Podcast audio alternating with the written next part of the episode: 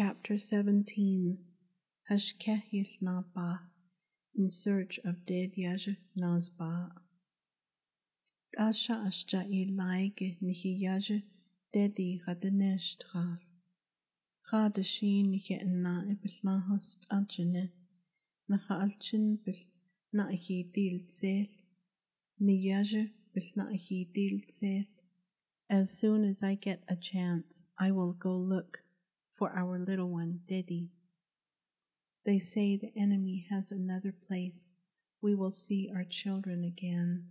You will see your little one again. Nananabat took her husband's strong hand and held it close to her breast. Lifting his hand to her face, she kissed his hand as if she were kissing her little one's face.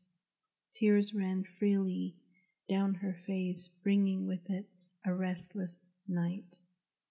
Her beautiful husband was her warrior. At edo nae yik ejit na bata.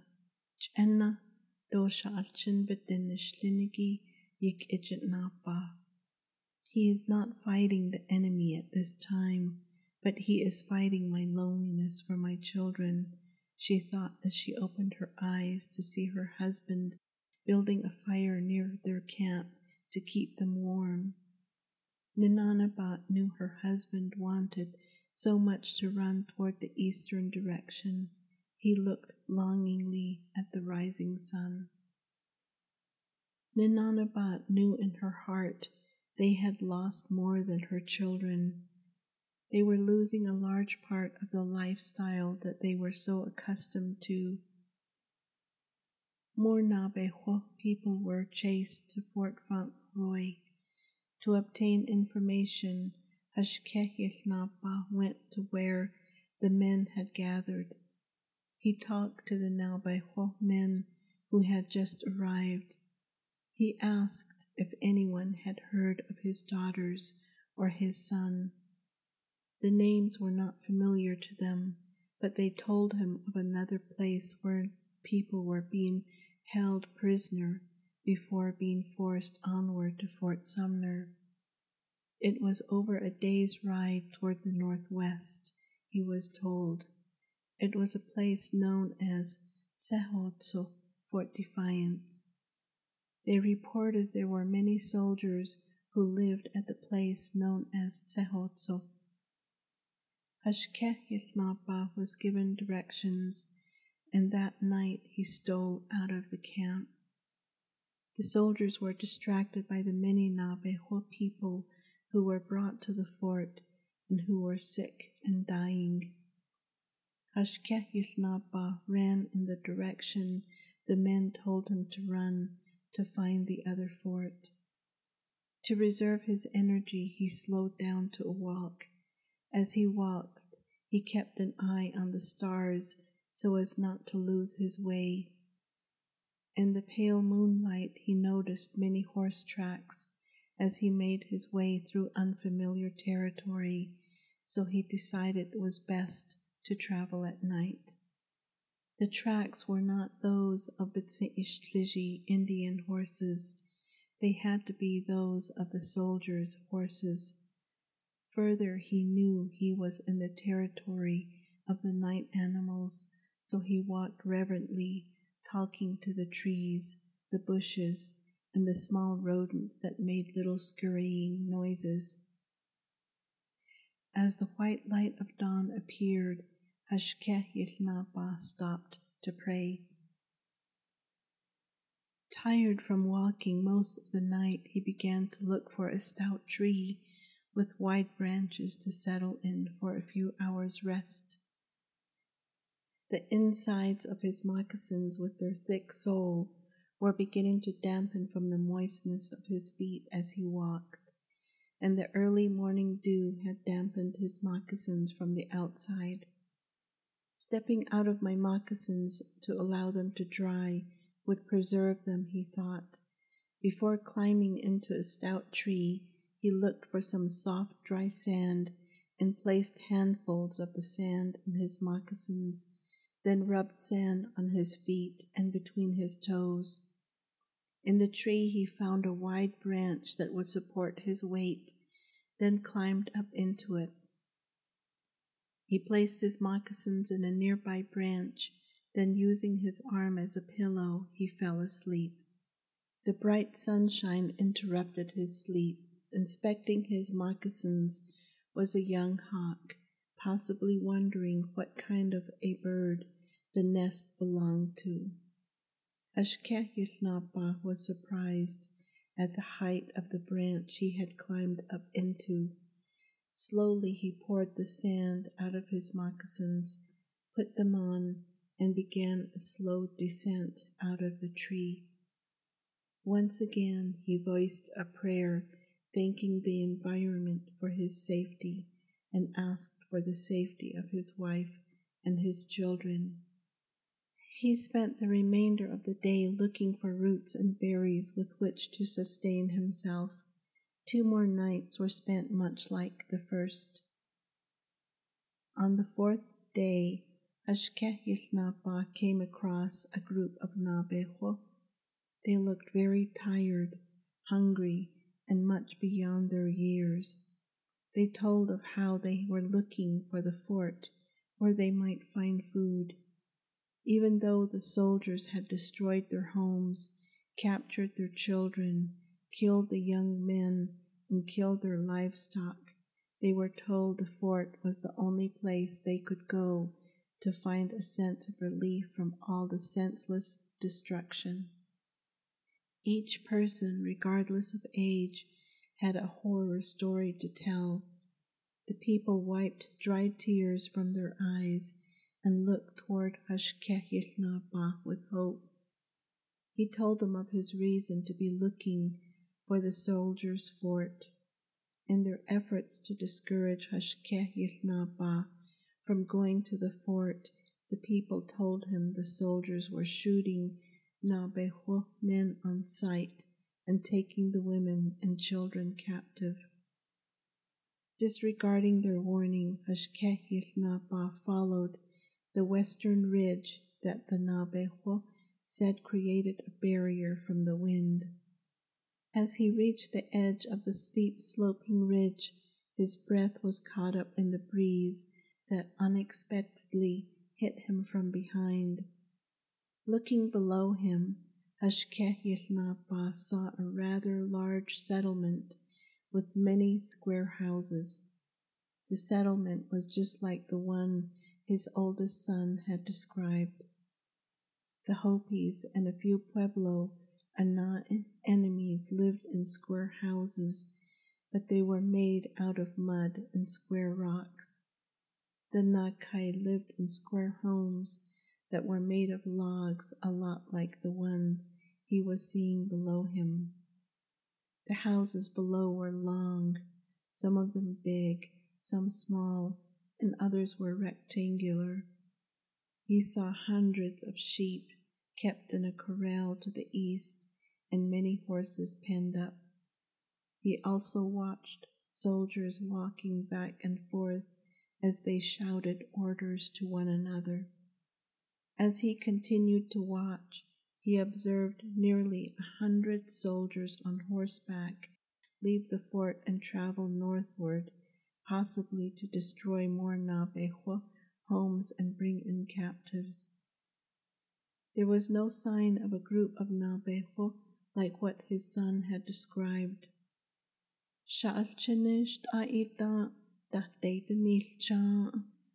Are my children already being chased to this new land? He thought to himself after having observed the enemy for nearly half a day.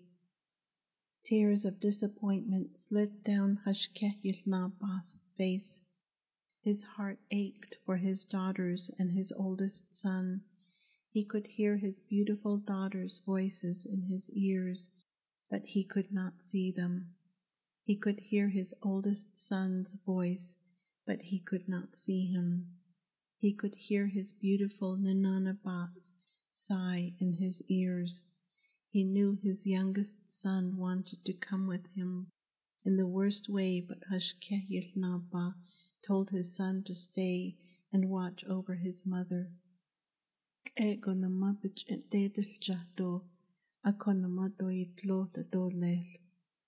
a fire for your mother at night, so your mother will not get cold.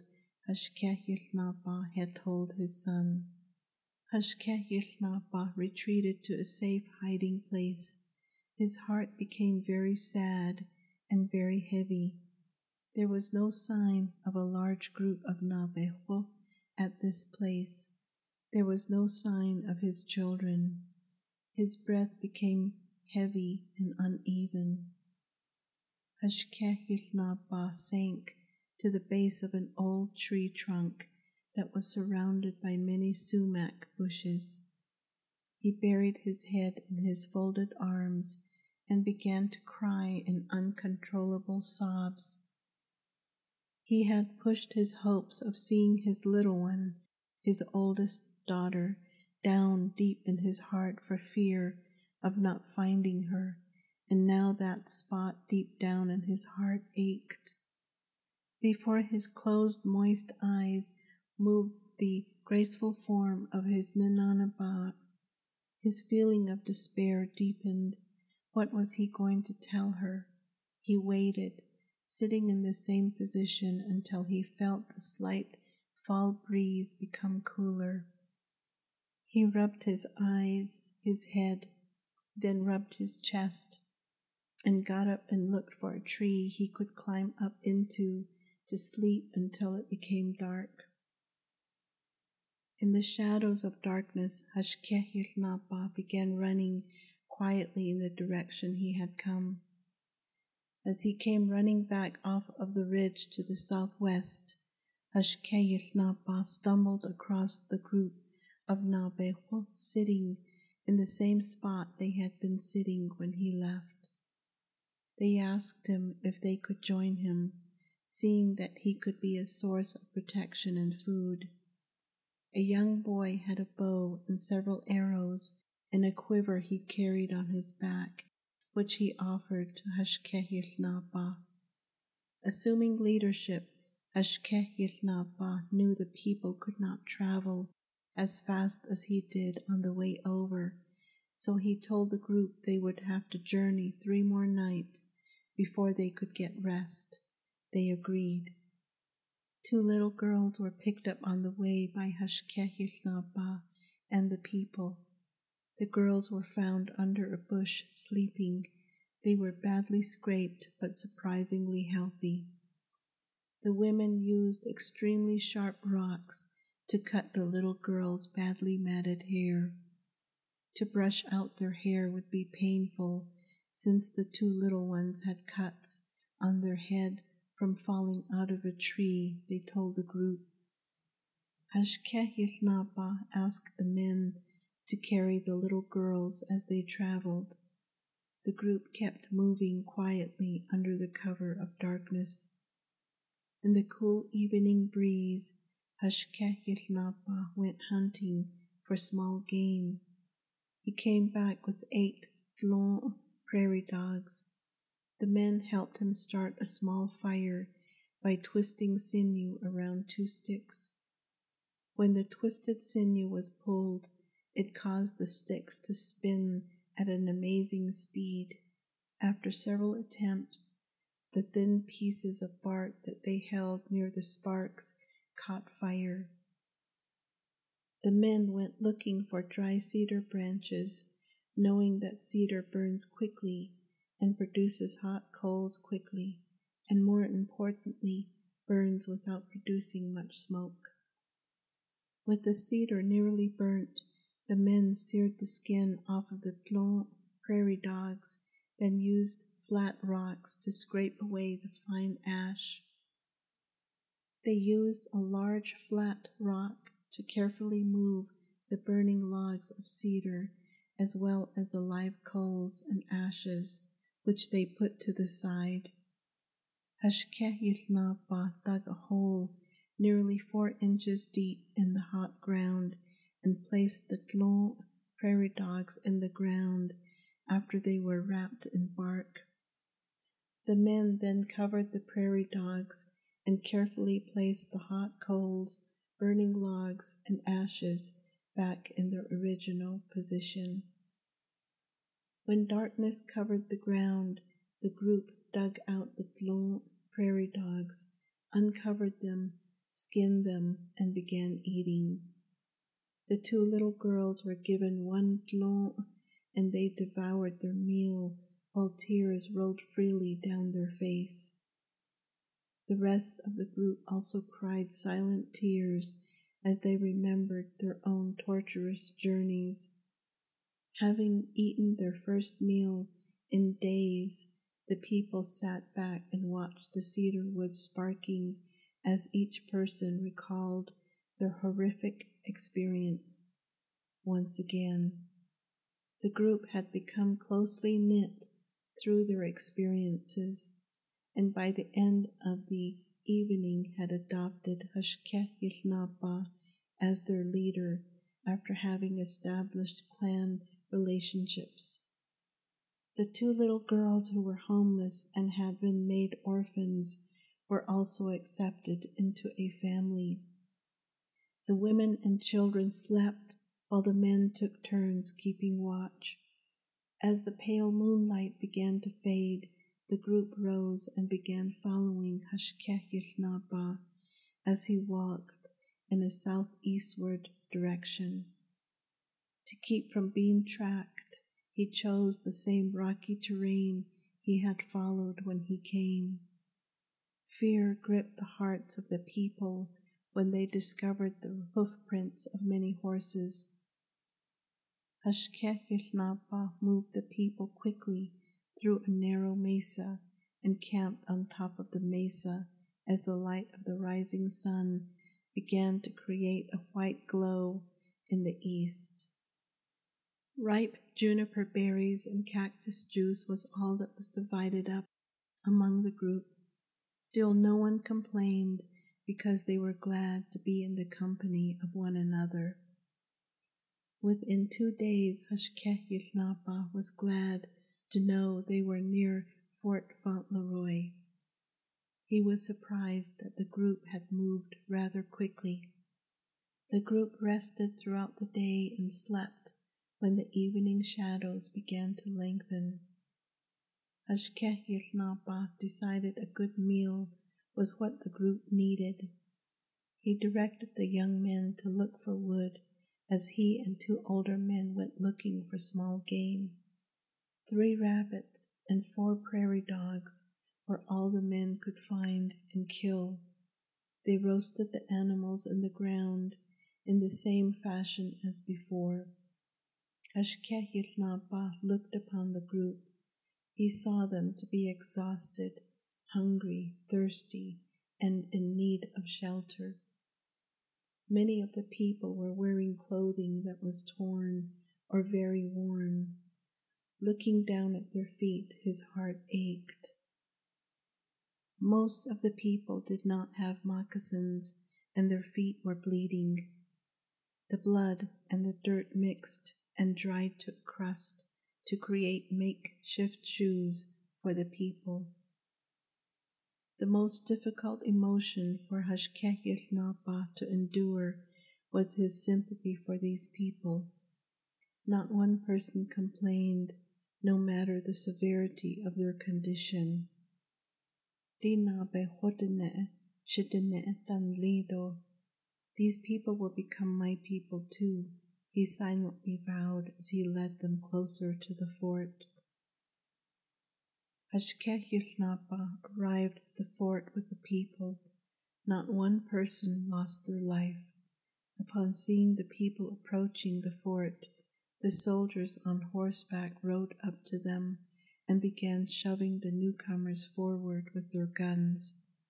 When the people stumbled into the parade grounds, Hashké Yił Naabaah saw his youngest son standing with Naabeehó men who had made a circle with an opening toward the east through which Hashké Yił Naabaah and the group quietly moved past. One of the women they traveled with fainted upon her arrival. When she was laid on the ground, it was obvious she was six or seven months pregnant. Prayers were voiced to the Creator for the group before the soldiers interrupted the union with the intrusive shots they fired into the air to get the crowd of Navajo men to disperse. The soldiers recognized Hashké Yił Naabaah and questioned him through interpreters about where he was and how he came across the small group of Navajos. He told the soldiers he wanted to gather herbs before they were to leave for the new land. The soldiers seemed to accept his explanation and let him leave while they attended to the new group of cold, tired, and hungry Navajo people. Once again, the soldiers fired shots into the air to get the people to settle down. Everyone was curious about the newcomers. Where are they from?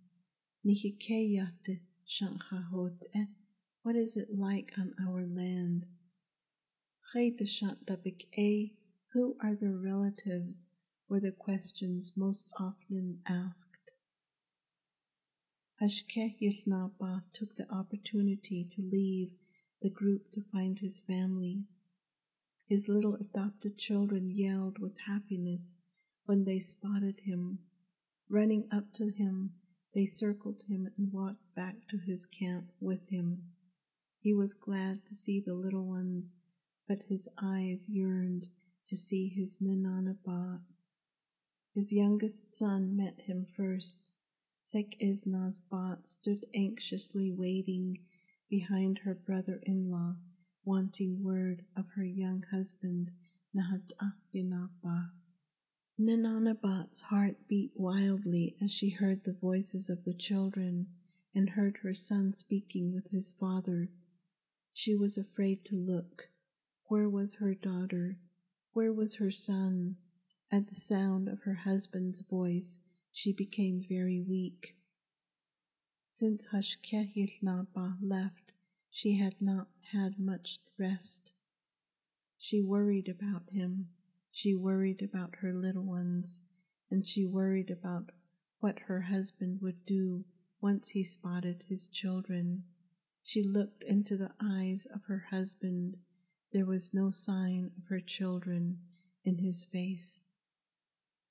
All he said was, T'adota, did not. Ninanabat wobbled where she sat, then sank to one side. Her son rushed up to her softly saying, Shama Cha'inne, my mother, have hope. Chenzi Shama, wake up, my mother. Ninanabat regained consciousness and breathed a long sigh of relief, then smiled, sensing the presence of her husband. In her hand she was holding a string of sinew and a bone needle, and on her lap lay a child's leather shirt. She did not want to turn to look at Hashké Yił Naabaah because there were other people around so she slowly returned to sewing the little child's leather shirt.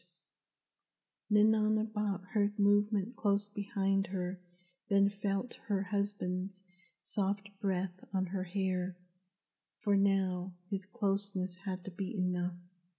Hashké Yił Naabaah saw a small hole in her rug dress through which he gently poked his finger and touched her soft skin.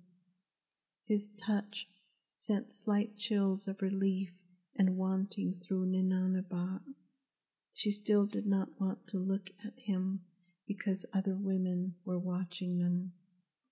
Ninanabat asked Hashké Yił Naabaah if he wanted some jerky and asked if he wanted the jerky warmed up or cold. He told her, Anna it's up to you.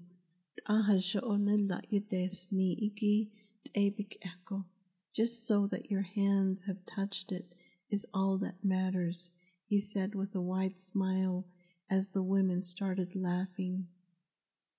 Ninanabat blushed and began unwrapping some jerky, held it over the open fire for a few minutes, then placed it upon a piece of blue cornbread and handed it to him.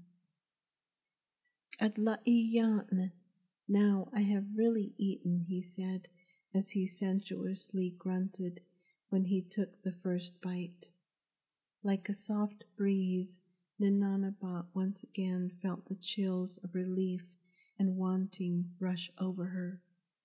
Hashké Yił Naabaah looked up toward the eastern sky and voiced a silent prayer, thanking the Creator for taking care of his wife, his son, and his family.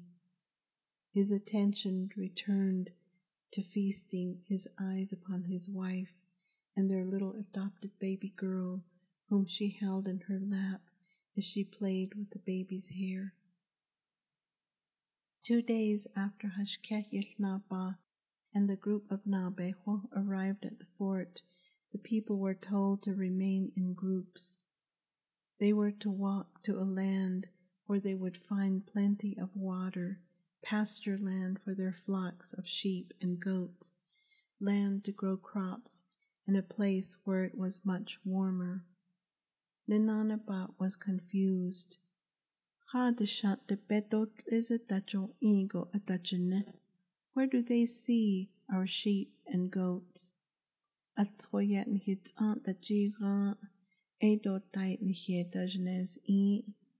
have killed all of our sheep and goats, or they have stolen them from us. She had nearly a hundred sheep and goats left, but only because her husband was recognized as a leader. Sheep and goats belonging to other Naabeehó women had been confiscated by the soldiers. Another large group of Naabeehó arrived at the fort. They were given rations, observed for several days by the soldiers, and divided into groups. The Naabeehó people began to sense a different kind of excitement among the soldiers. Within a week's time, the Naabeehó people witnessed the arrival of many more soldiers. The new soldiers were divided into two groups. One group of soldiers would stay at the fort, and the other group would force the Naabeehó people to walk to Fort Sumner in the eastern part of New Mexico Territory.